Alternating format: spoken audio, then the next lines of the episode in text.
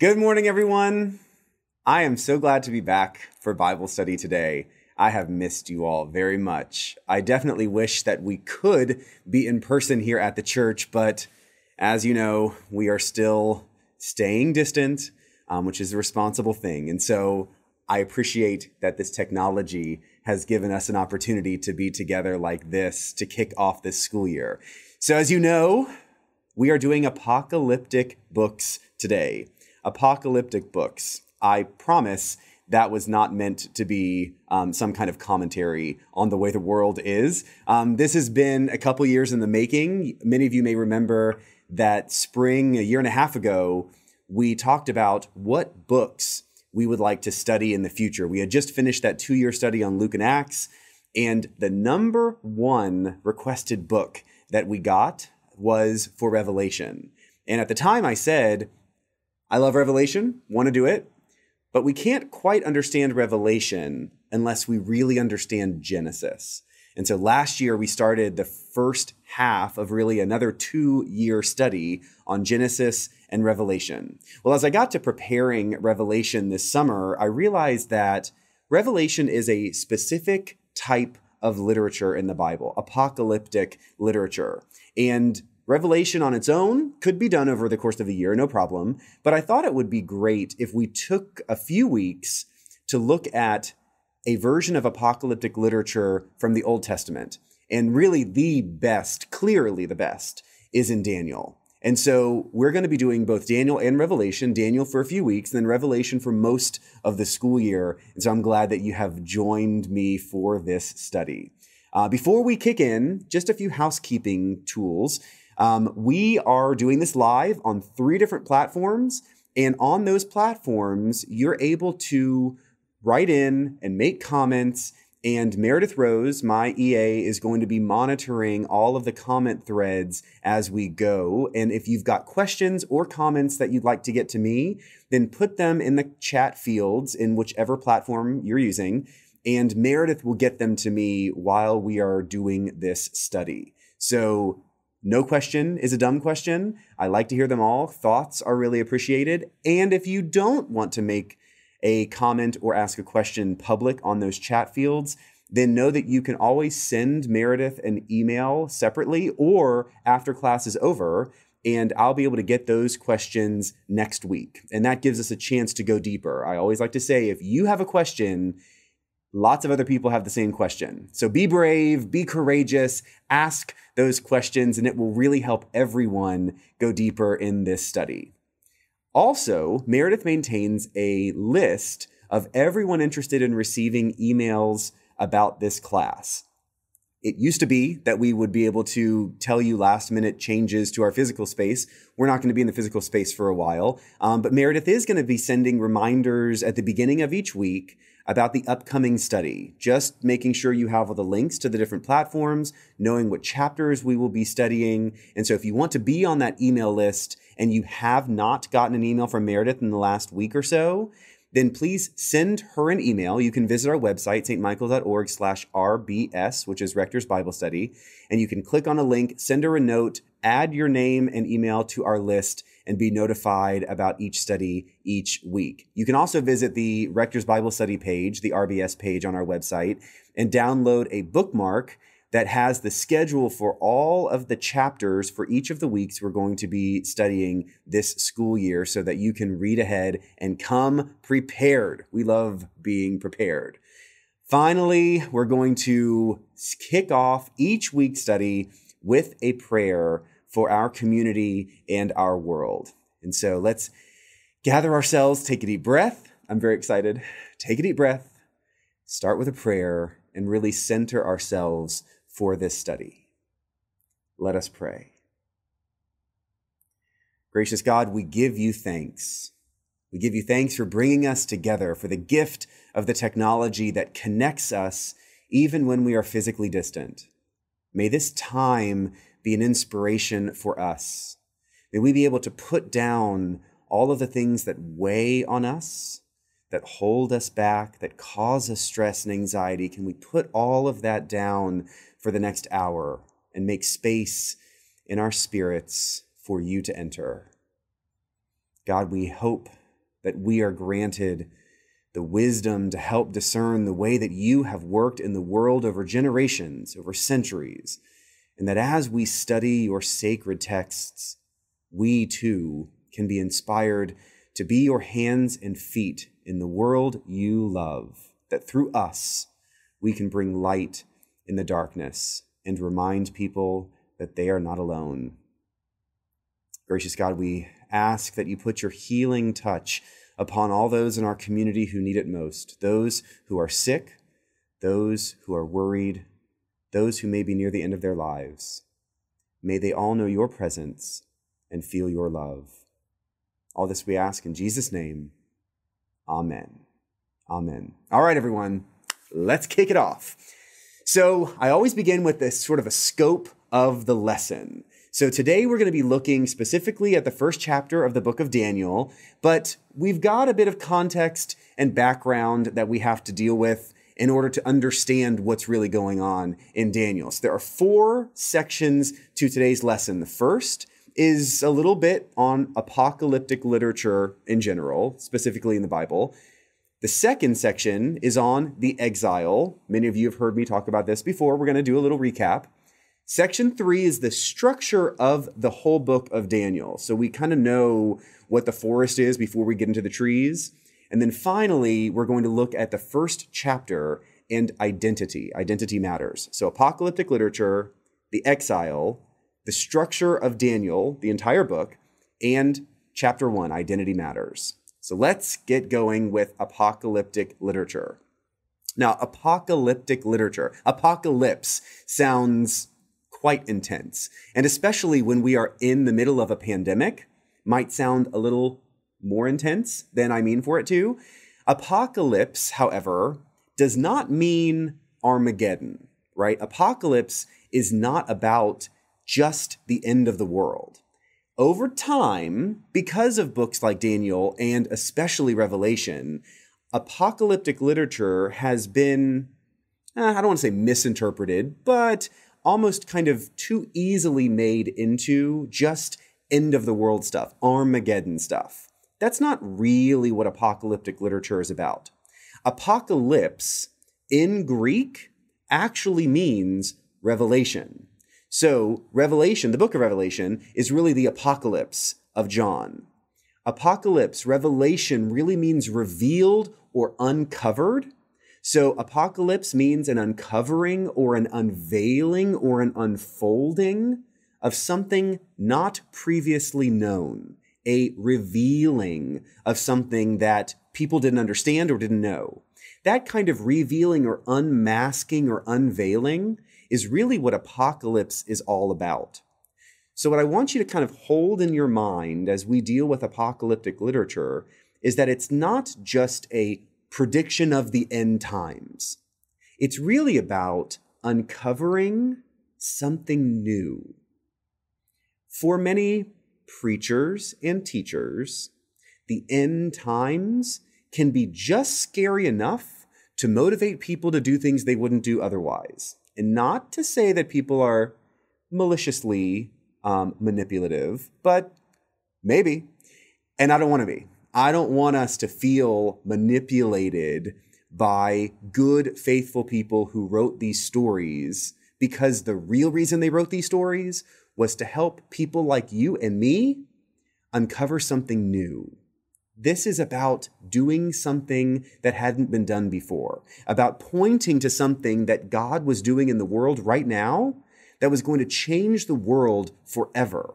That is really about revealing a deeper sense or knowledge of God's truth. So, the best examples of apocalyptic literature are really found in our Bibles Daniel first, and then Revelation. Interestingly, apocalyptic literature as a style, as a genre, didn't really exist until Daniel was written. There were certainly moments in writings that were kind of revealing in nature, kind of apocalyptic in nature in the strictest sense of the word. But Daniel's the first real whole book that takes the idea of writing about the apocalypse or about the unveiling of something new to a mature level. Daniel is ultimately what creates the genre, and then Revelation takes it another step up. So it's really interesting for us to look at both of these books together because, in a sense, Daniel is the precursor in style and in genre to what we know is the book of Revelation.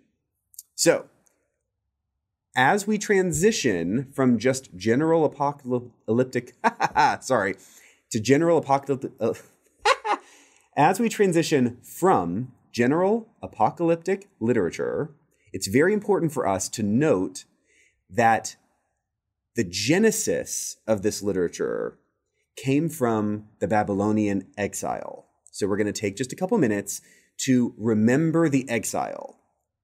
For most of us, you've been with me long enough to have heard me talk about the exile, um, but a little recap won't hurt. So, the exile, I'm not talking about an exile, but the exile, capital E, is when the Israelite culture was really cut off at the neck and taken away from the nation of Israel. So let's put this in just a little bit of historic context. The Israelites were enslaved in Egypt, taken out of Egypt by Moses, brought into the promised land by Joshua. And for a long period of time, the Israelites lived as connected tribes. There were the 12 tribes of Israel, and those tribes remained loosely connected with each other, but not unified. Saul, the first king, attempted unification, but it didn't quite work. David is really who unified all of the tribes into the nation of Israel. It was the united kingdom of Israel under David. Solomon, David's son, maintained that unity. But once Solomon died, his sons began to bicker and wanted control on their own. And what was at one point the united kingdom of Israel was divided into the northern kingdom of Israel and the southern kingdom of Judah. So there was one nation of Israel, and then there was a division. The northern kingdom maintained the name Israel, and the southern kingdom became Judah. Fast forward a few generations, and the kings and the kingdoms began to devolve. They started doing stuff they shouldn't do. They lost track of what God had done for them and began to lose their anchor, their rootedness in faith. In the 8th century BCE, which is the before the Common Era, so many of us grew up with BC. I say BCE, before the Common Era. And about the 8th century, the Assyrian Empire sacked the northern kingdom of Israel and they took a bunch of people out of that kingdom. And later in the sixth century, the Babylonian Empire overwhelmed the Assyrian Empire, came farther south, and sacked the southern kingdom of Judah. That moment is really what in Jewish history becomes the exile. Now, if you think about it, the Babylonians are not interested in taking a huge number of people into their empire in order to have to feed them and maintain them. What they want to do is weaken the Israelite nation. And so what they do is they take the cultural leaders of the southern kingdom of Judah up into Babylon. They effectively decapitate the culture. And in that decapitation, the people who are left in the southern kingdom of Judah begin to just make ends meet. They don't quite have the culture, the literature, the religion, the legal structure that they had when the leadership was there. All the leaders are taken up into Babylon. Daniel is part of that group that goes into Babylon into exile. That's eight, that's sixth century BCE that kind of experience of the exile causes the Israelites to ask some very powerful questions who they are and who they are in relationship to God. Up to that point, things had been going really well. But once the exile happens, God grow weak? Or did we do something that angered God so that God no longer was protecting us? The interesting thing about that is where most of the Jewish leaders landed. And that was that they, as a people, had walked away from God, not that God had walked away from them. You know, causality matters. And as people who had walked away from God, they effectively renewed their faith to be faithful to God in the future. The story of Daniel, the book of Daniel, was really written to reinforce that desire to maintain a strong faithfulness to God. And so that's where this story of Daniel kind of falls as the Jewish people were constructing a history, a faith history that would encourage the future. Daniel came along and told the story of their resistance in Babylon and the kind of faithful resistance that they were to maintain whenever anyone else sought to control or oppress the Jewish people. So now let's fast forward to the third section of today's study. So we've gone through apocalyptic literature and a little word on the exile. Now let's look at the structure of the book of Daniel itself. Now, I am I've heard that we are frozen um, as a video. I'm going to try and see if I might kind of do a little troubleshooting real fast. Give me one second. I'm not sure that I can do much here to troubleshoot this. This is some new technology for me. And so I'm not sure that I can make the video work. Um, one second.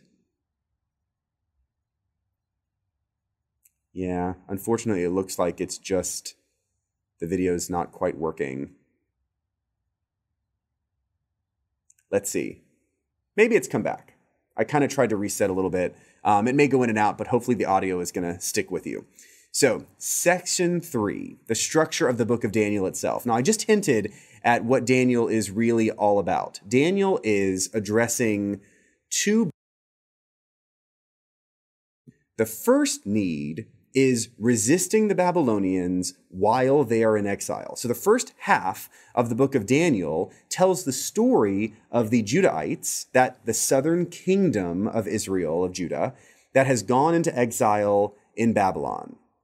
Now, we sort of covered the Babylonian exile, but I want to extend what's going on in this region. Now, many of you know that this region in the Middle East is just fraught with turnovers and power grabs and all that sort of stuff. And so, unfortunately, this first section of Daniel hints at that kind of turnover.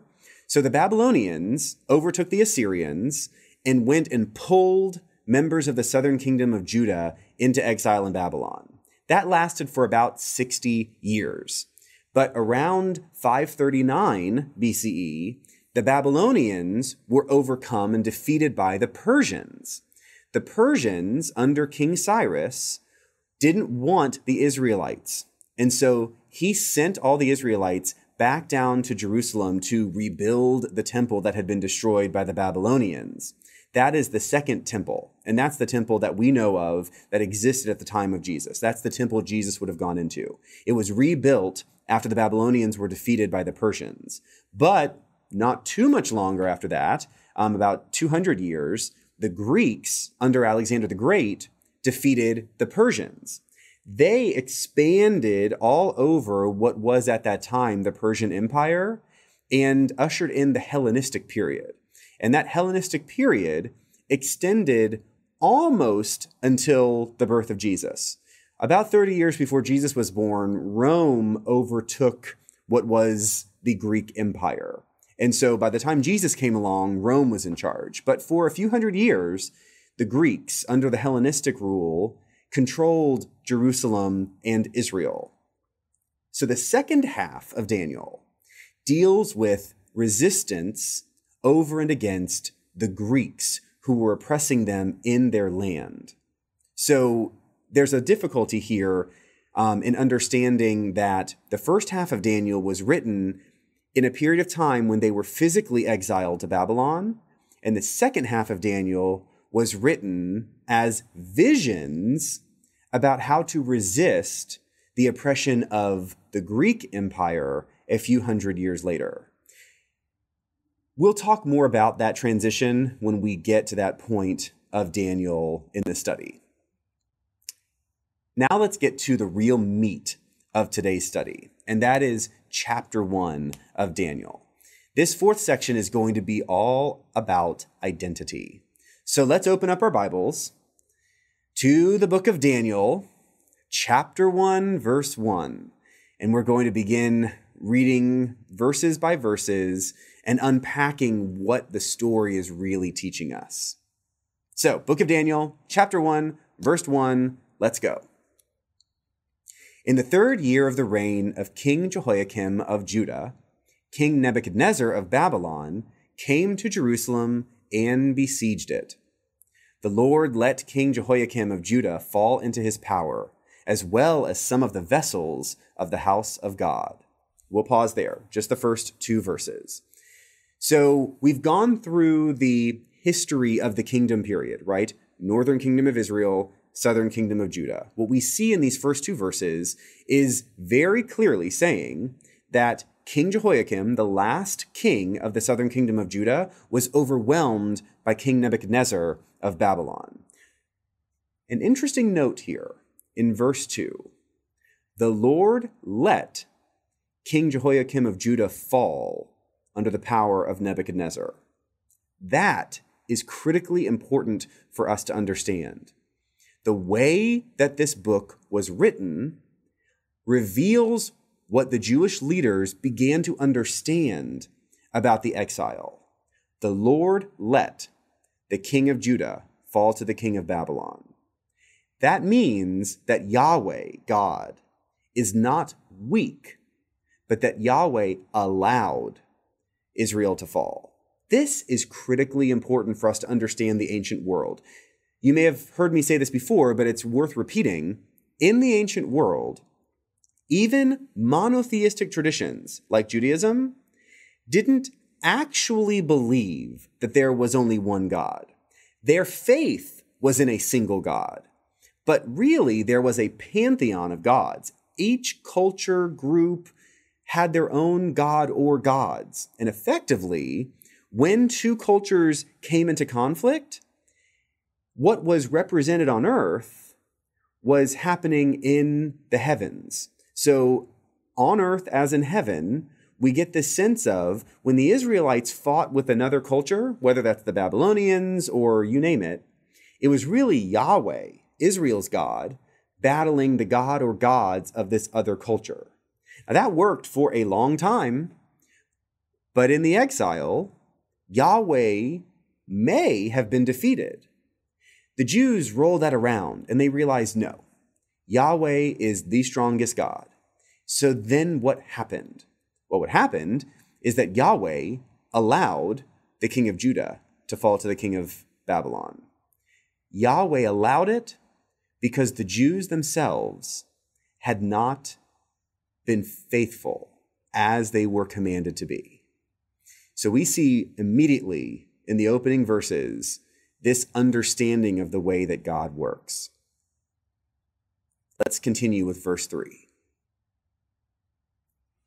Then the king commanded his palace master, Ashpenaz, to bring some of the Israelites to the royal family, or Israelites of the royal family and of the nobility, young men without physical defect and handsome, versed in every branch of wisdom, endowed with knowledge and insight, and competent to serve in the king's palace.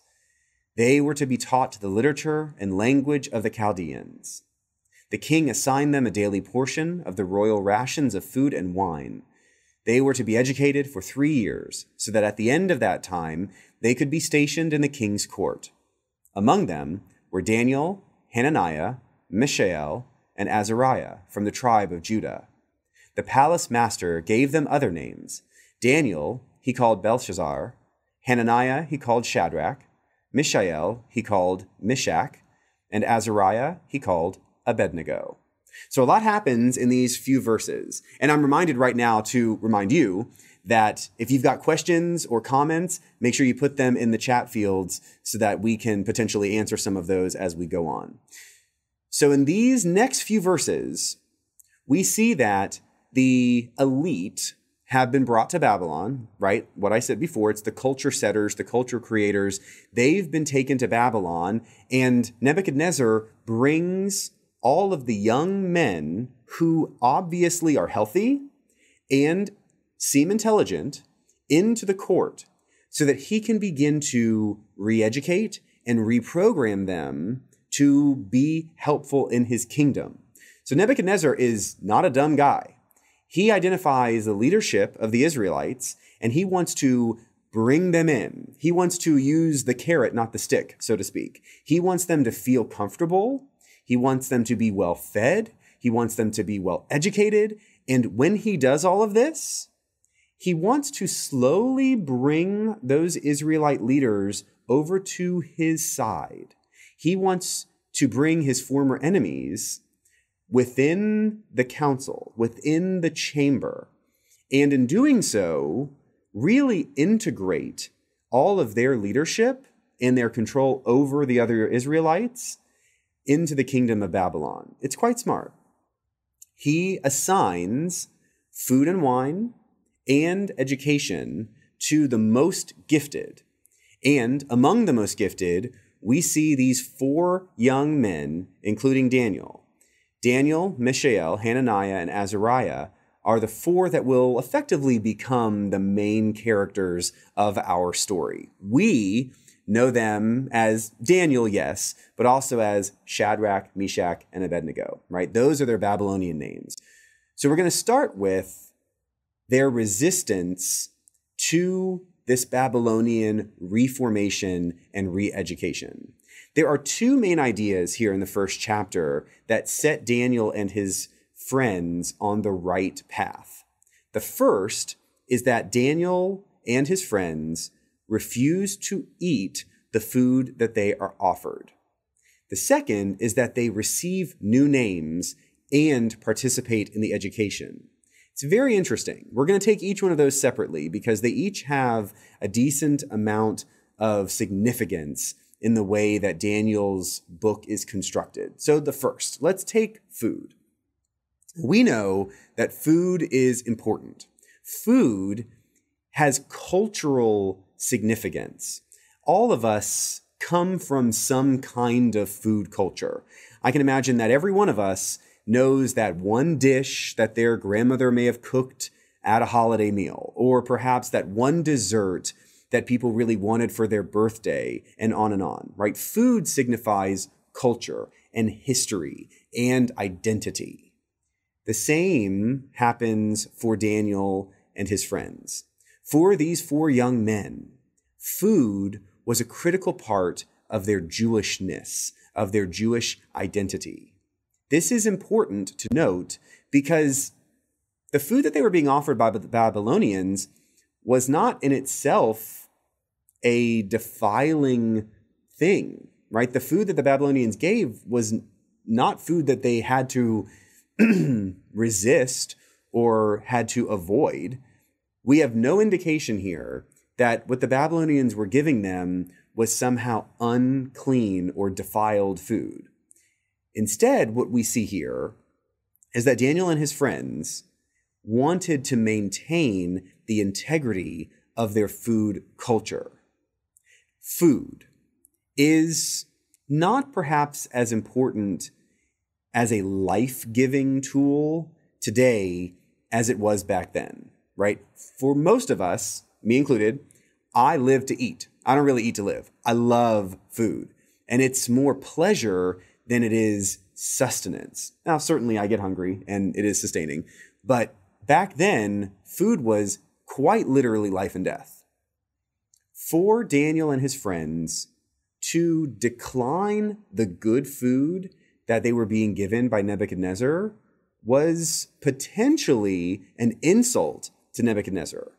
And so they thread this needle very carefully and risk receiving poor treatment because of their refusal to play the game that Nebuchadnezzar was putting them in. So let's continue with this story in the way that they use food to maintain their own sense of culture and identity. Let's jump to verse 9 and continue the story.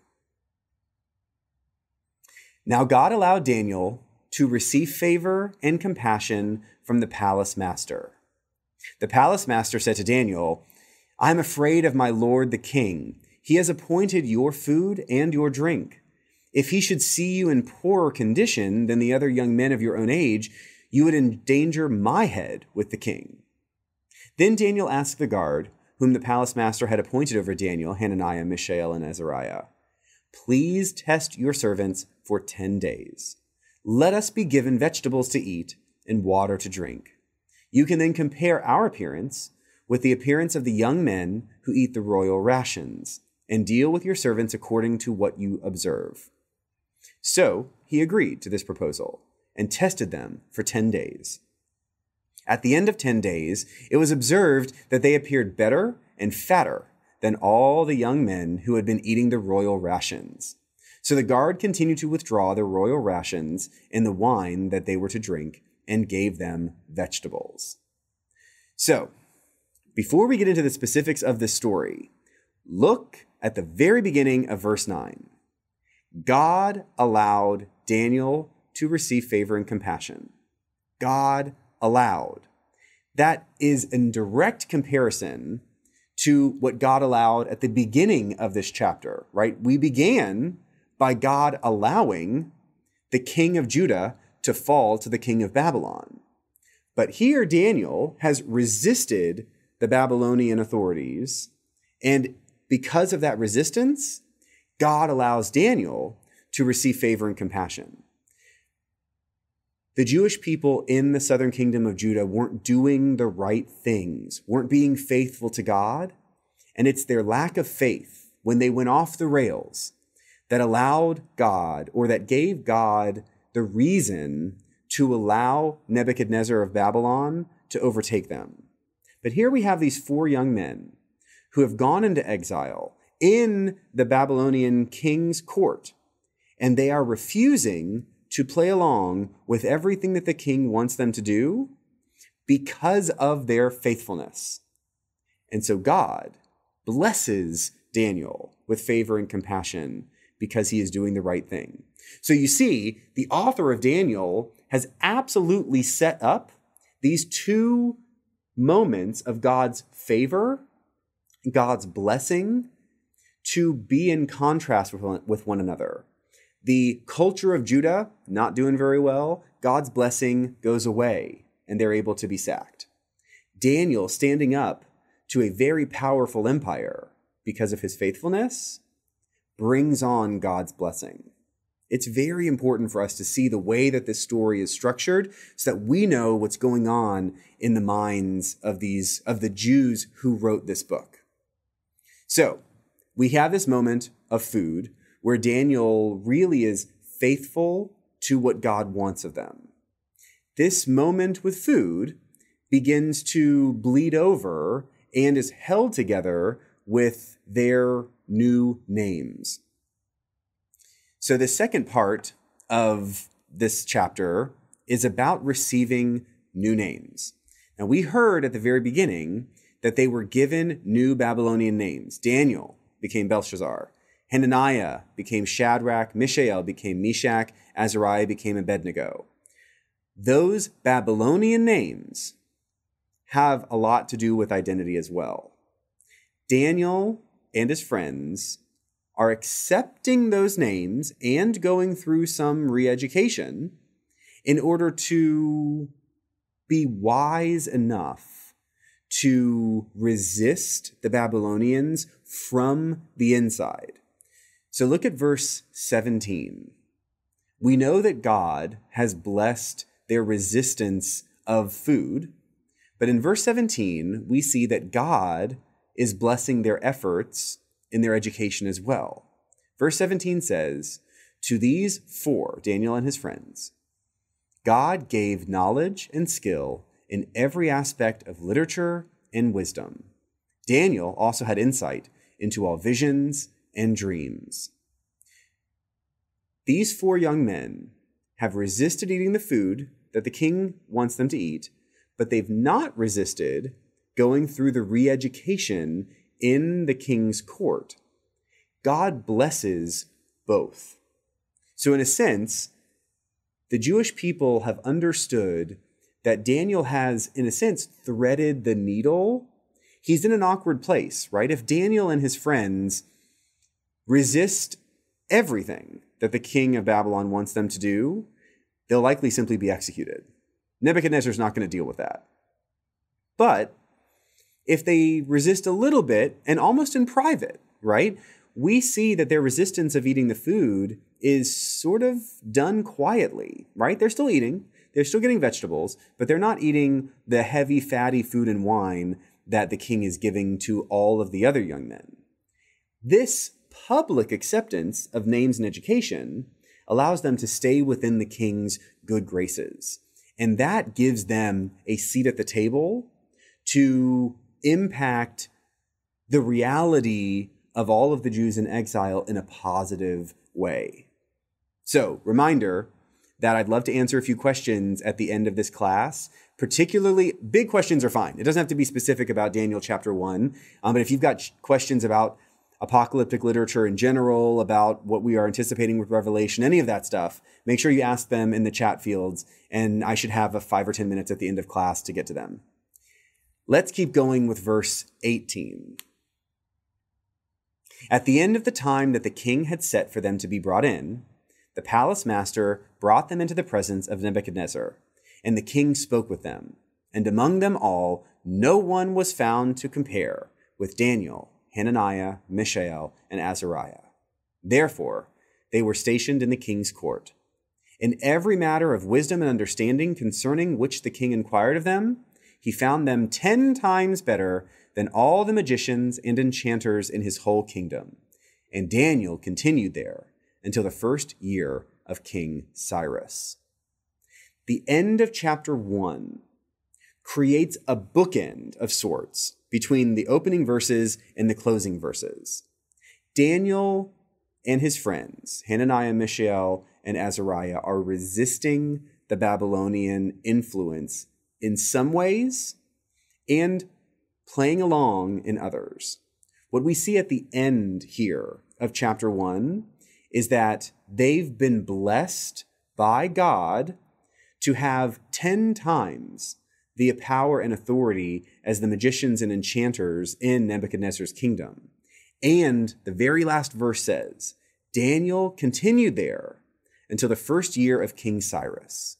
Now, if we remember back to the way that this is structured, the Babylonians sacked the southern kingdom of Judah, took the leaders of the kingdom up into exile in Babylon, and it was 60 years later that Persia overtook Babylon.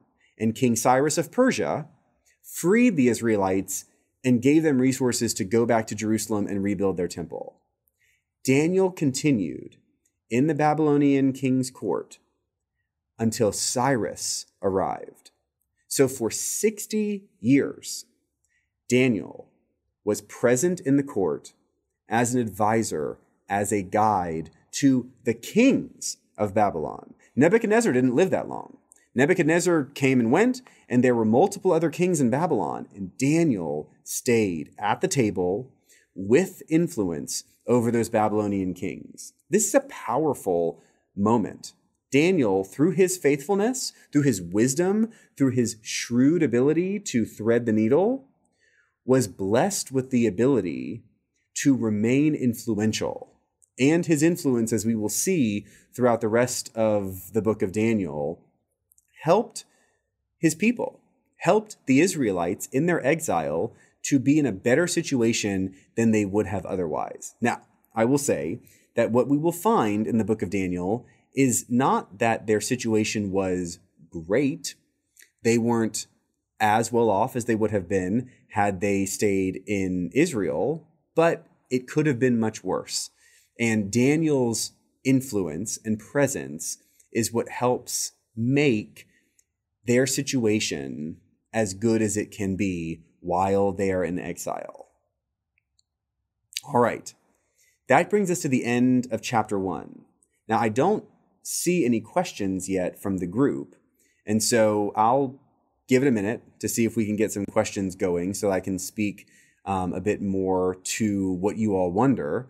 Um, let me see.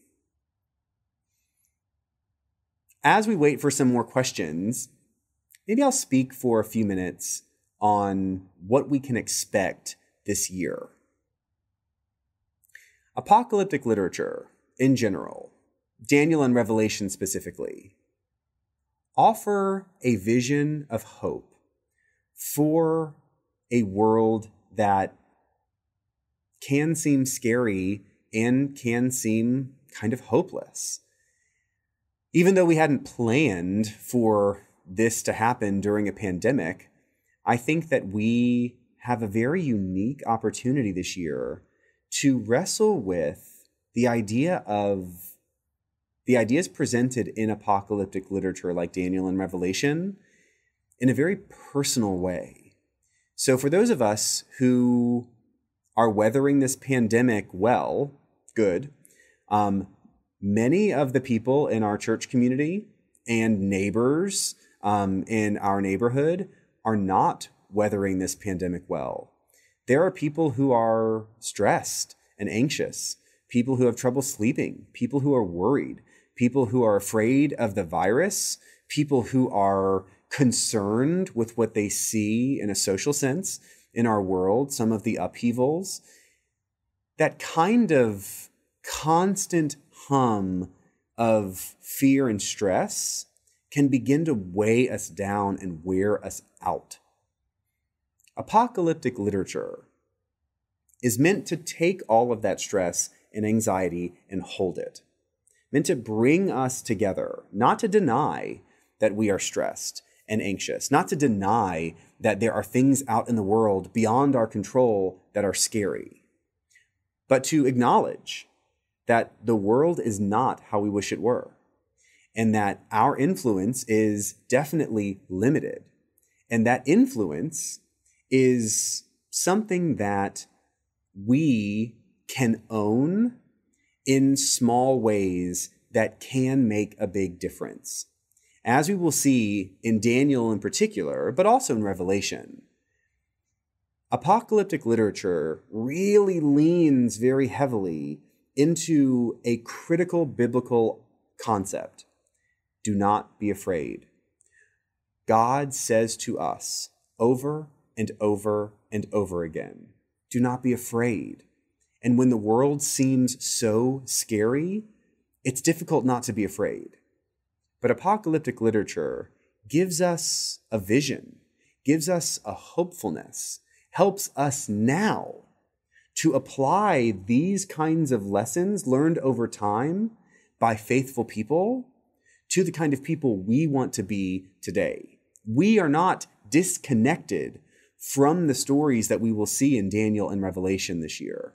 In fact, we might be poised, unfortunately, to receive the truths of these stories in a far more profound way, that we can be inspired in a much more profound way to actually move, to, in our own ways, thread the needles of imperfection. We've got this perfect God and faithfulness in that perfect God with a totally messy and perfect world.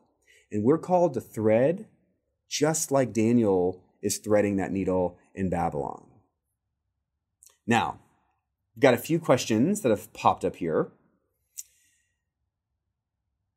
Uh, Carolyn writes, "What's the song about Shadrach, Meshach, and Abednego?" So, do you know? I I can't really sing that song for you right now, but I considered playing a clip from VeggieTales about Shadrach, Meshach, and Abednego, and we may do that. I may tee that up at some point in the future because it's just kind of great. Um, for those of you who aren't familiar with VeggieTales, shame on you because it's brilliant. VeggieTales is this wonderful cartoon of fruits and vegetables in a kitchen, and they live out good lessons for children and for adults And one of the things they do all the time is reenact biblical stories in completely silly ways. So, not going to sing the song today, but maybe I'll cue up a little clip of VeggieTales in the future just for you, Carolyn. Uh, Sandra writes, Who wrote the book of Daniel, or do we know? Very good question.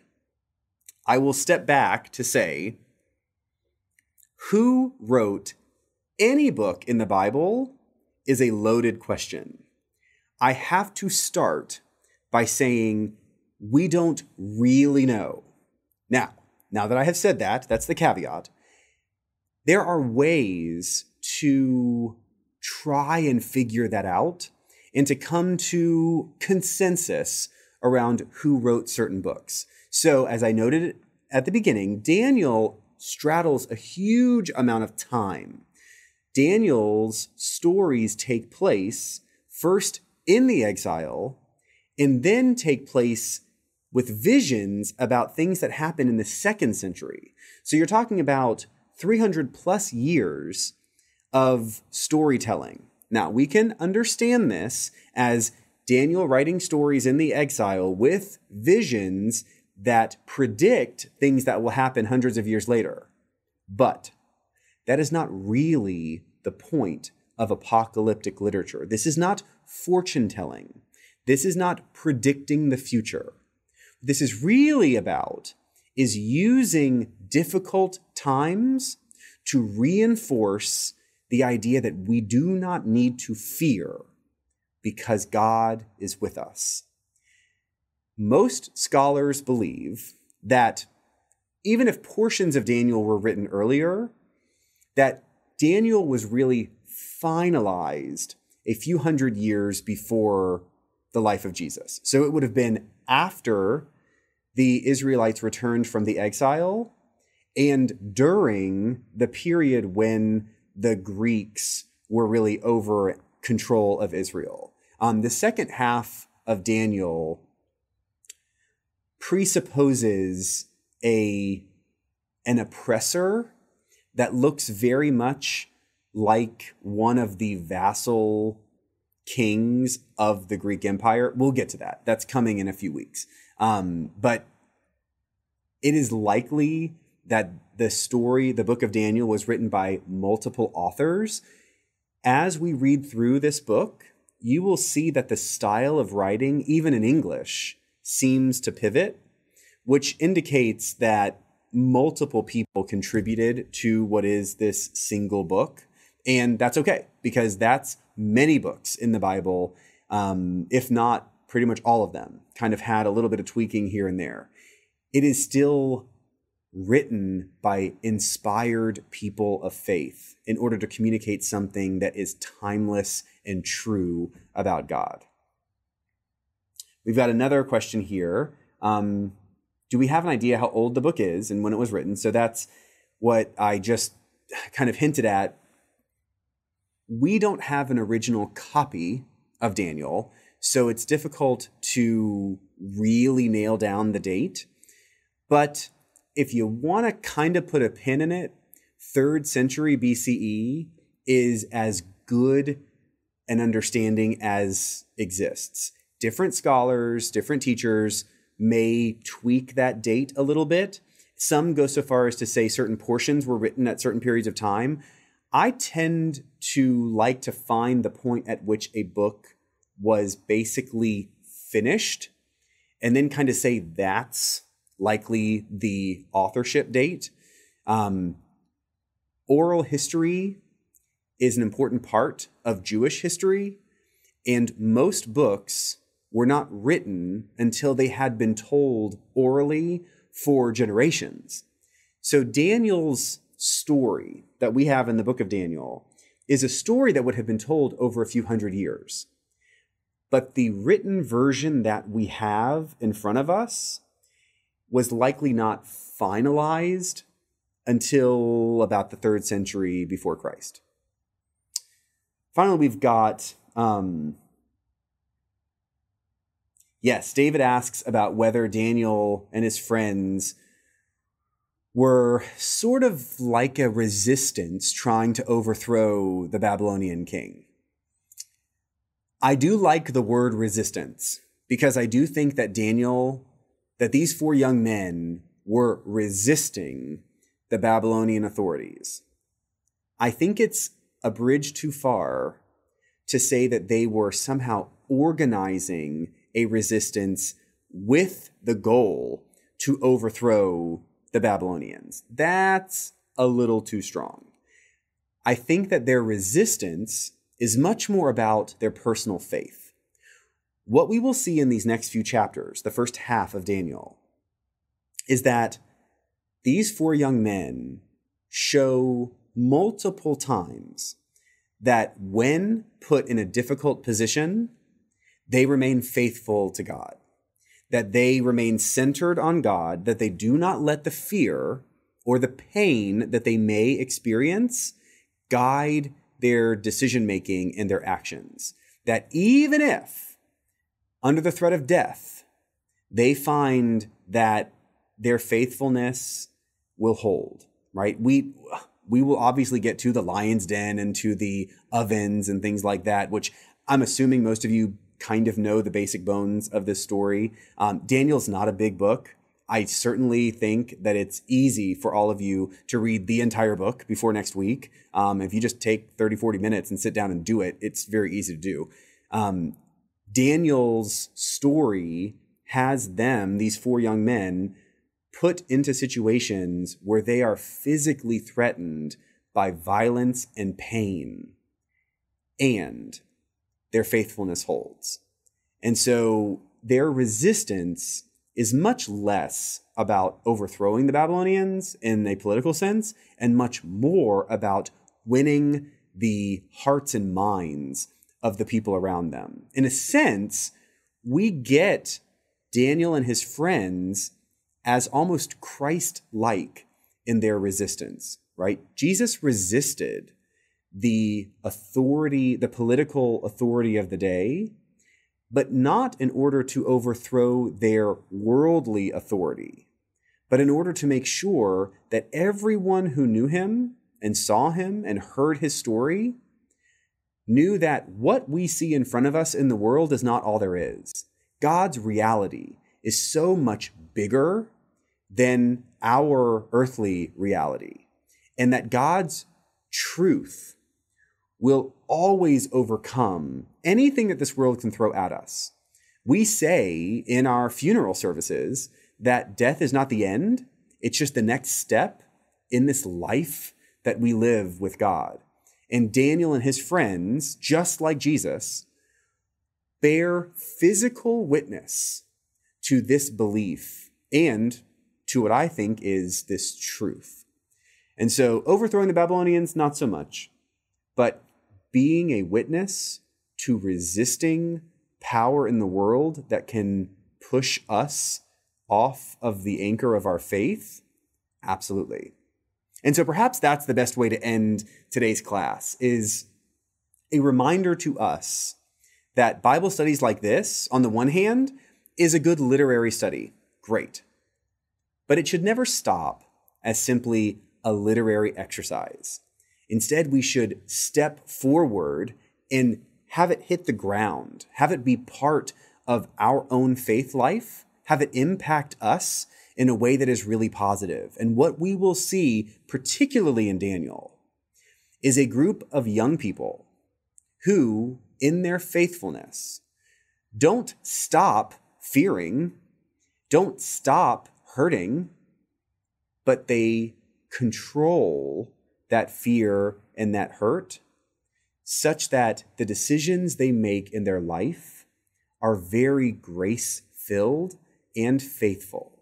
They rely on God. You all have heard me say it before.